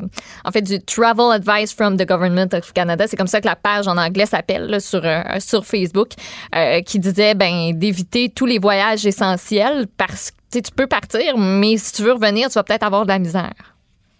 Okay. Je trouve ça très, euh, très spécial. Très et on nous mentionne aussi euh, la saison des ouragans pour un peu nous dissuader de voyager à ce temps-ci de l'année. Oui, je n'ai pas fait besoin de d'autres arguments pour non, éviter de, de voyager. Pas OK, vraiment. Ben merci Maude. On fait une petite pause et on revient dans quelques secondes. Vous écoutez Franchement dit. Annonce donc fort importante, fort attendue qui a eu lieu ce matin à dix heures. Le ministre de l'Éducation, Jean-François Roberge, qui a annoncé le plan de rentrée scolaire pour euh, l'automne prochain. Plusieurs éléments qui avaient transpiré dans les médias au cours euh, des euh, dernières heures, mais ce sera intéressant euh, d'en discuter avec euh, le ministre Roberge qu'on rejoint au bout du fil. Monsieur Roberge, bonjour. Bonjour, M. Trudeau. J'imagine que vous devez être assez soulagé euh, en ce moment. La dernière fois qu'on s'est parlé, M. le ministre, là, il y avait même un scénario encore dans les airs à l'effet que ben, les élèves du secondaire, peut-être qu'on ne serait pas en mesure de les ramener en classe. Là, aujourd'hui, non seulement vous annoncez un retour en classe pour tout le monde, mais à temps plein, euh, vous devez être soulagé. Effectivement, euh, d'avoir cette autorisation de la santé publique pour après ça bâtir avec euh, euh, les enseignants, les cadres des directions d'école, des scénarios de retour à l'école, c'est euh, c'était le plan A, c'est ce qu'on souhaite, là. Euh, on peut pas penser bâtir des sociétés solides avec des écoles fermées, là. Donc, euh, enfin, on voit une rentrée qui ressemblera à une rentrée normale avec des aménagements, mais quand même une rentrée pour tout le monde. C'est très rassurant. Je suis curieux de vous entendre sur à quel point l'expérience du retour euh, à l'école dans euh, la plupart des régions, le, sauf euh, bon dans, dans le grand euh, dans le grand Montréal métropolitain, à quel point ça vous a servi pour euh, l'élaboration de ce plan-là, autant à vous qu'aux gens de la, de la santé publique. Puis tu sais, je trouve ça un peu dommage parce qu'il y en a qui disaient ah, je veux pas que mes enfants servent de cobayes. C'était là n'était pas l'objectif, mais il reste que la façon dont ça s'est passé, j'imagine que ça a pu vous inspirer dans l'élaboration du plan euh, de retour pour l'automne. Exactement. On n'a pas réouvert les écoles pour faire des tests, mais en les réouvrant, on a appris des choses. Donc, on peut on peut y aller de cette façon-là. Puis, ça a beaucoup rassuré euh, les experts de la santé publique, euh, ce succès qu'on a connu avec une rentrée qui était ô combien complexe, là. Donc, c'est un beau succès pour euh, pour tout le réseau de l'éducation. Et ça a rassuré la santé publique de voir que finalement, oui, on était capable d'avoir des centaines d'élèves Euh, dans un dans un dans un même édifice euh, qui se côtoie. On était capable de, de d'apprendre aux enfants des mesures de distanciation, même des fois ils sont pas mal meilleurs que les adultes. Euh, et on est capable de s'adapter dans le réseau de l'éducation et très très peu de cas, très très peu de propagation. Donc c'est venu confirmer les études qu'on voyait à l'international comme quoi les jeunes euh, attrapent peu la COVID et quand ils l'attrapent, la propagent peu. Expliquez-nous comment ça va fonctionner, le, le nouveau concept de quoi c'est des, des groupes classes hermétiques qui vont être divisés en espèces de sous-groupes, en espèces de bulles. Euh, comment, comment on explique la, la pertinence de, de ce concept-là et surtout la, la faisabilité de la chose? Ça se fait assez bien, particulièrement pour le primaire. Au secondaire, ça va bien se faire aussi, mais disons que c'est moins dans les normes et les habitudes des profs. Vous savez, dans les écoles primaires, regrouper les, euh, les pupitres en, en petits, en îlots là, de quatre, cinq, six, on fait ça fréquemment. Là. C'est, c'est pas, c'est pas difficile. Moi, j'enseignais longtemps, puis on faisait ça dans nos classes. Donc, c'est une condition que la santé publique nous donne, euh, une double condition de dire, ben les groupes classes restent ensemble. Bon, on on fait déjà ça au primaire habituellement, puis on le fait en ce moment dans les écoles ouvertes. Mais si on veut avoir tout le monde dans la classe, on va dire euh, des fois dix-huit, dix-neuf, des fois jusqu'à vingt-six, ben il faut avoir, euh, je dirais, une organisation qui va limiter la propagation. Donc, des petites équipes de cinq ou six, disons, là, euh, qui, qu'on va considérer comme des frères et sœurs dans une famille classe, là, eux autres, il n'y a pas de, il n'y a pas de distanciation entre eux. Les pupitres sont collés, puis il n'y a même pas d'un mètre qui est exigé. Puis entre les équipes, entre les sous-groupes, ben un mètre, c'est pas grand-chose, là, c'est à peine de la place pour circuler. Donc ça va assez bien se faire. Au secondaire, ben ça demande un peu plus d'adaptation parce qu'on n'est pas habitué de gérer des fois les classes secondaires de cette manière-là. Ça dépend des enseignants, mais c'est la condition émise par la santé publique pour permettre une rentrée. Donc euh, il faut le faire. Je comprends qu'il y a des contraintes de santé publique, mais un questionnement que j'ai, euh, particulièrement en tant que parent, là, on sait des fois nos élèves sont dans une classe, mais leurs meilleurs amis, ça va être les amis euh, du, du ballet, de la danse ou du soccer, du baseball ou du hockey à l'extérieur de l'école. Donc oui, ils ont leur classe, mais quand ils vont dans la cour d'école, dans la récréation, au dîner, et cetera, ben ils ont, leur, ils ont leurs autres groupes d'amis, là, les, des amis plus près, si on veut. Là, je me dis, est-ce qu'il n'y a pas un risque que ça va être plus difficile pour des élèves? Et si en plus, même à l'intérieur de leur classe, sont plus confinés à l'intérieur de, d'un sous-groupe avec des gens avec lesquels, bon, ils n'ont pas nécessairement d'atomes crochus, est-ce que ça risque pas d'être difficile? Puis est-ce qu'on pourra faire preuve d'une, euh, de, de, de flexibilité, de sensibilité pour, à la limite, réaménager des groupes à l'intérieur d'une classe si on voit que la, la, la mayonnaise euh, pogne pas, comme on dit, là? Bon, je pense qu'il faut faire confiance aux enseignants pour aménager leur classe comme il faut. Il y a, il y a les balises de la santé publique qui sont très importantes, mais comme vous dites, là, il faut avoir l'intelligence du cœur, là, puis être capable de faire des petits des petits aménagements euh, en respectant les balises, puis en prenant soin des, des enfants qui nous sont confiés. Là. C'est comme ça qu'on travaille quand on enseigne au primaire.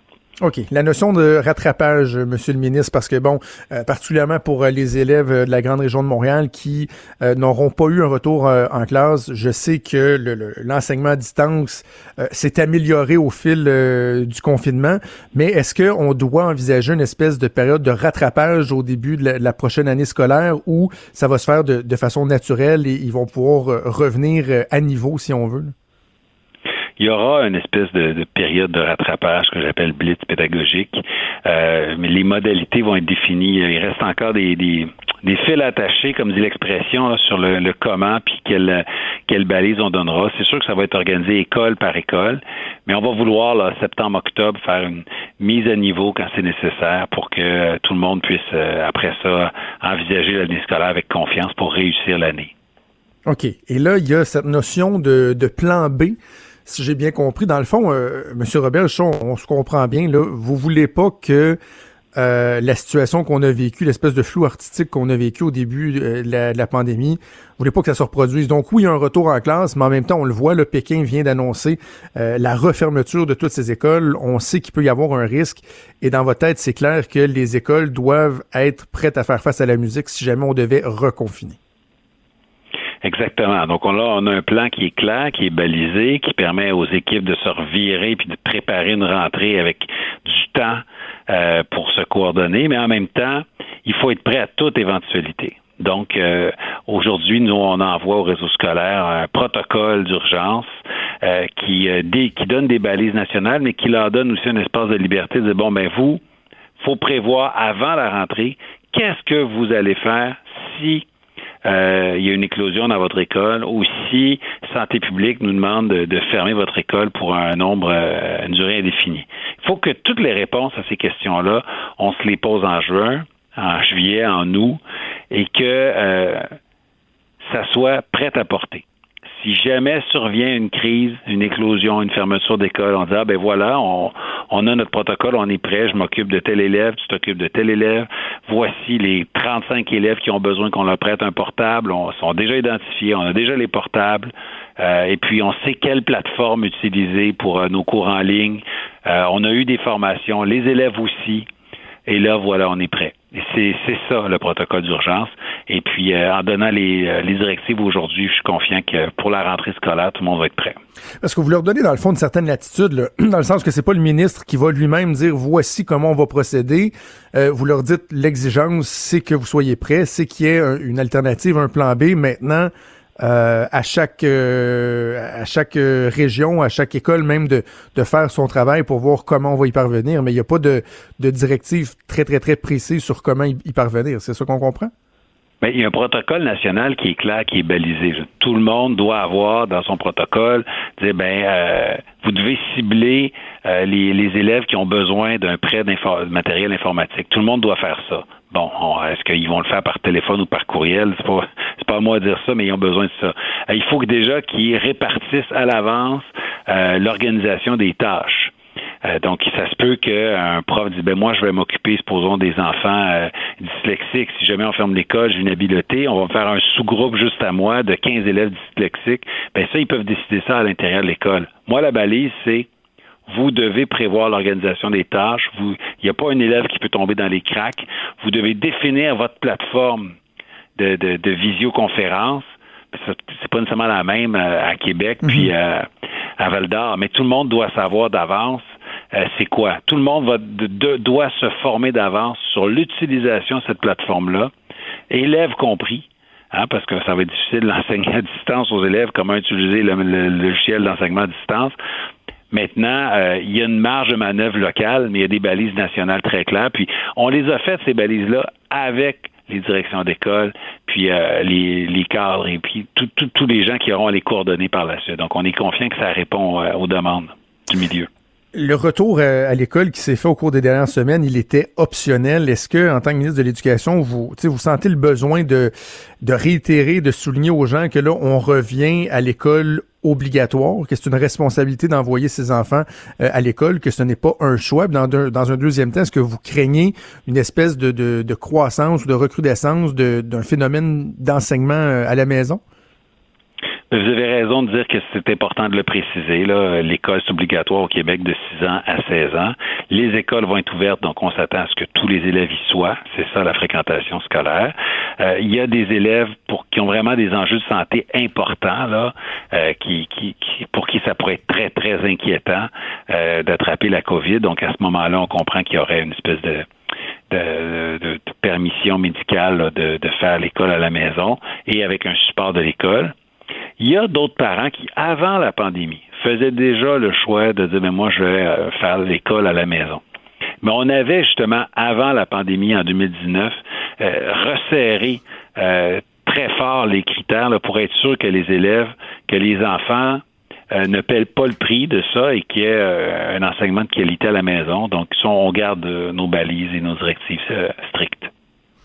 Qu'en est-il de, de l'état, de la dynamique entre les, les différents acteurs? Je sais que vous étiez fort occupé ce matin, là, mais dans Le Devoir, on a quand même un, un long papier qui dresse un peu la, qui raconte l'histoire de la pandémie dans le milieu de l'éducation, une espèce de, de chronologie, et euh, on, on est bien sévère envers le ministre de l'Éducation là-dedans, comme si, je sais pas, il aurait fallu que vous ayez là, un petit guide déjà tout prêt à fait pour arrêter euh, tout prêt pour arrêter les écoles, les repartir et tout ça, mais il, il reste qu'il y a des acteurs qui, sous le couvert de l'anonymat ou dans certains cas, à visière levée, euh, disent « ouais, ben là, le lien de confiance entre le ministre et le milieu. » Bref, euh, qu'en est-il de, de, de votre relation avec le milieu? Parce que vous allez avoir besoin d'une, d'une collaboration euh, fort importante là, au cours des prochaines semaines, prochains mois encore.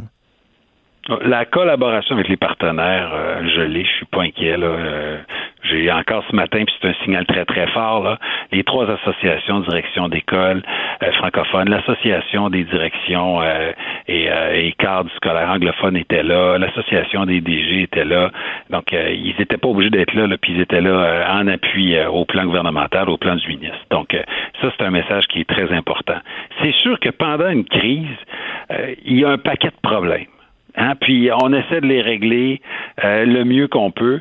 Puis évidemment, quand on tranche, quand le gouvernement tranche, ben, il fait des mécontents. Mais c'est, c'est le travail du ministre, à un moment donné, de prendre des décisions, euh, en sachant des fois qu'il y a des gens qui qui, qui l'aimeront pas, la décision, mais moi, ce que je peux vous dire, c'est qu'à chaque fois que j'ai pris des décisions qui ont été un peu impopulaires dans le cadre de la pandémie, c'était des décisions d'ajout de services pour les élèves.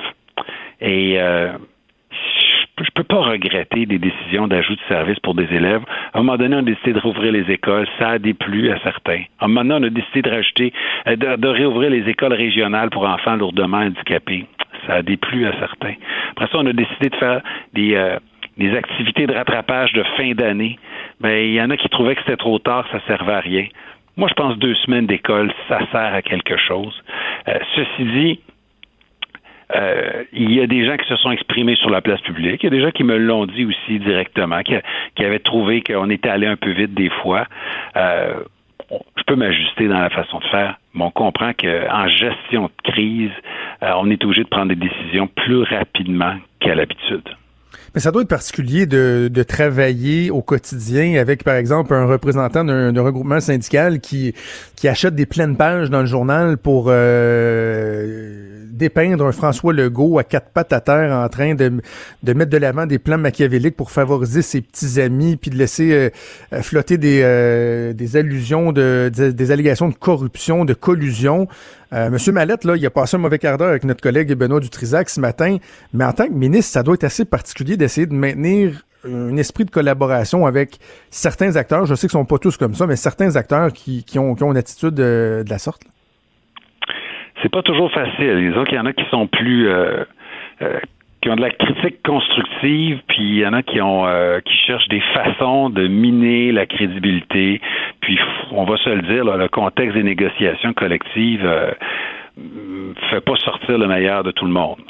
Donc euh, des fois là, pour euh, plaire à certains membres, mais on veut, on va vouloir jouer des gros bras, puis montrer qu'on n'a pas peur du gouvernement. Hein, puis bon, est-ce que ça sert vraiment les enseignants? Je pense pas. Là. Je pense mmh. que il y a plusieurs façons de faire du syndicalisme. Ça, ça appartient aux, aux membres de décider si c'est la bonne façon ou pas. En même temps, on, le, on les aime, nos enseignantes, nos enseignants, on les trouve bons, on veut que ça fonctionne, mais c'est ça, on n'est pas certain que ce discours-là euh, les sert bien, puis gardons, gardons euh, au cœur de nos, euh, de nos préoccupations les enfants, s'il vous plaît, je pense que c'est ça qui est le, qui est le plus important. Monsieur Robert, je pense qu'il y a bien, bien, bien des parents qui, qui poussent un, un énorme soupir de soulagement euh, aujourd'hui. On va voir comment ça va se passer pour, pour la suite des choses. Mais euh, bon été, bonne rentrée éventuellement. Merci d'avoir pris le temps de, de nous expliquer ce plan. Merci beaucoup. À la prochaine. Merci, au revoir. Franchement dit. Jonathan Trudeau. Et Maude Boutet. Appelez ou textez au un huit sept Cube Radio. un huit sept sept huit deux sept deux trois quatre six. Cube Radio. Cube Radio. Bon, pour finir l'émission, tu veux me parler d'une tortue nommée Diego. Je dois t'avouer que j'ai aucune idée où est-ce qu'on s'en va avec ça. Euh, c'est Diego, la tortue géante, qui a sauvé son espèce de l'extinction. Tu as peut-être déjà entendu parler de Diego. C'est un mâle centenaire. Il a passé une quarantaine d'années en captivité dans le cadre d'un programme de reproduction et il était sexuellement très actif. Oh, Diego. Un Starbucks. Ouais, il a réussi à sauver son espèce du danger d'extinction en engendrant lui seul au moins quarante pour cent des bébés tortues qui ont grandi sur l'île Hispaniola depuis que le programme What? est en vigueur. L'île Hispaniola, présentement, il y a environ deux mille individus. Il y en a deux cents qui sont nés à l'état sauvage. C'est une réussite. Et là, Diego a recouvré la liberté sur son île d'origine, dans l'archipel des, Galaga... des, Gal... Galapagos. des Galapagos. C'est une bonne nouvelle. Puis on a un extrait euh, de Diego qui est arrivé Dis sur l'île.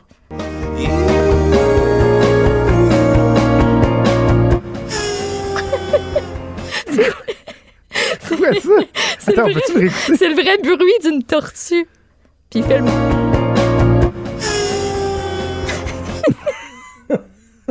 C'est une des vidéos qui me fait le plus rire au monde parce qu'il fait comme le cri du gars de Coldplay, puis je trouvais ça très drôle puis très niaiseux, fait que j'avais juste le goût qu'on écoute Diego arriver sur son île ou, euh, ou, ou juste euh, à la fin de sa copulation, là. Un des deux. Wow, mais c'était, mais c'était pas... C'est pas l'original. Hey, on, on dirait un gazou. Ça, c'est-tu Diego qui est en train de reproduire? Ou... Diego qui copule. Ça, c'est pas de ma faute. C'est pas moi qui l'ai sorti. Je te jure que c'est pas moi. C'est-tu Diego qu'on entend ou c'est une tortue quelconque? Je sais pas. Je, j'aimerais le savoir, mais... C'est juste une tortue qui fait l'amour. Ça quand, euh, quand je me suis marié, on a été en voyage jeunesse à Hawaï et euh, des, tor- des grosses tortues de mer, là, tu sais, il y, y en a beaucoup, là. Puis tu peux ouais. nager avec les tortues, puis ouais. faut vraiment pas t'y toucher, hein, c'est super fragile. Oh. Genre, tu passes un doigt sur la carapace, ça peut le fucker à tout jamais, là. Ben voyons. T'sais, non, non, non, vraiment. C'est, c'est, faut, faut que tu fasses super euh, attention. Puis un moment donné, on a fait une petite expi- expédition de, d'apnée, de plongeon en apnée. Et euh, le chauffeur du... non non le chauffeur du petit autobus avait fait le meilleur gag ever qui devait dire à tous les passagers, à tous les, les cohorts de passagers. C'est sûr que c'était bon, il le répétait plus que ça. Il disait que une des choses les plus importantes, c'était pas c'était... comment qu'il disait ça. Bref, que tu pouvais pas apporter ton téléphone cellulaire pour les prendre en photo. So it was no shell phone. Okay. Un shell phone. La carapace, shell, les gars. Coquille, carapace. Tout Quand même. Ouais. Ah, bref, Diego qui recouvre. Mais ah, il n'y a pas juste Diego qui a recouvré sa liberté. Hein. Non, qui... Il y a le petit monarque que mes enfants ont. Euh, mes enfants sont mis à la chasse aux papillons. On s'en va. Là, ils en ont pogné six en fin de semaine. On les a mis dans un gros pot maçon en faisant des petits trous sur le top pour qu'ils respirent. Ah, oh, ok, une genre. Mais ça mourait, c'est un moyen temps dans ce bocal-là, Maude, là. Tu peux pas faire ça. Le monarque, il y avait juste lui qui semblait euh, subsister. Là. Puis là, à un moment donné, je l'aurais dit hier, hey, on pourrait peut-être... tous ses amis mourir, voyons donc. On, c'est on pourrait peut-être libérer le monarque, tu sais. Fait que là, on, on a ouvert le pot. Il y avait un petit papillon au bout où il est parti. On pensait que tellement il est parti. Les autres étaient tapés dans, sur le bord du maçon, là, avec l'humidité puis tout. Et là, le monarque, on avait mis, les enfants avaient mis une petite fleur là-dedans. Puis le monarque, il, il restait jamais sa fleur. Les autres trouvaient ça cool. Ils disaient, ah, oh, il butine, il butine.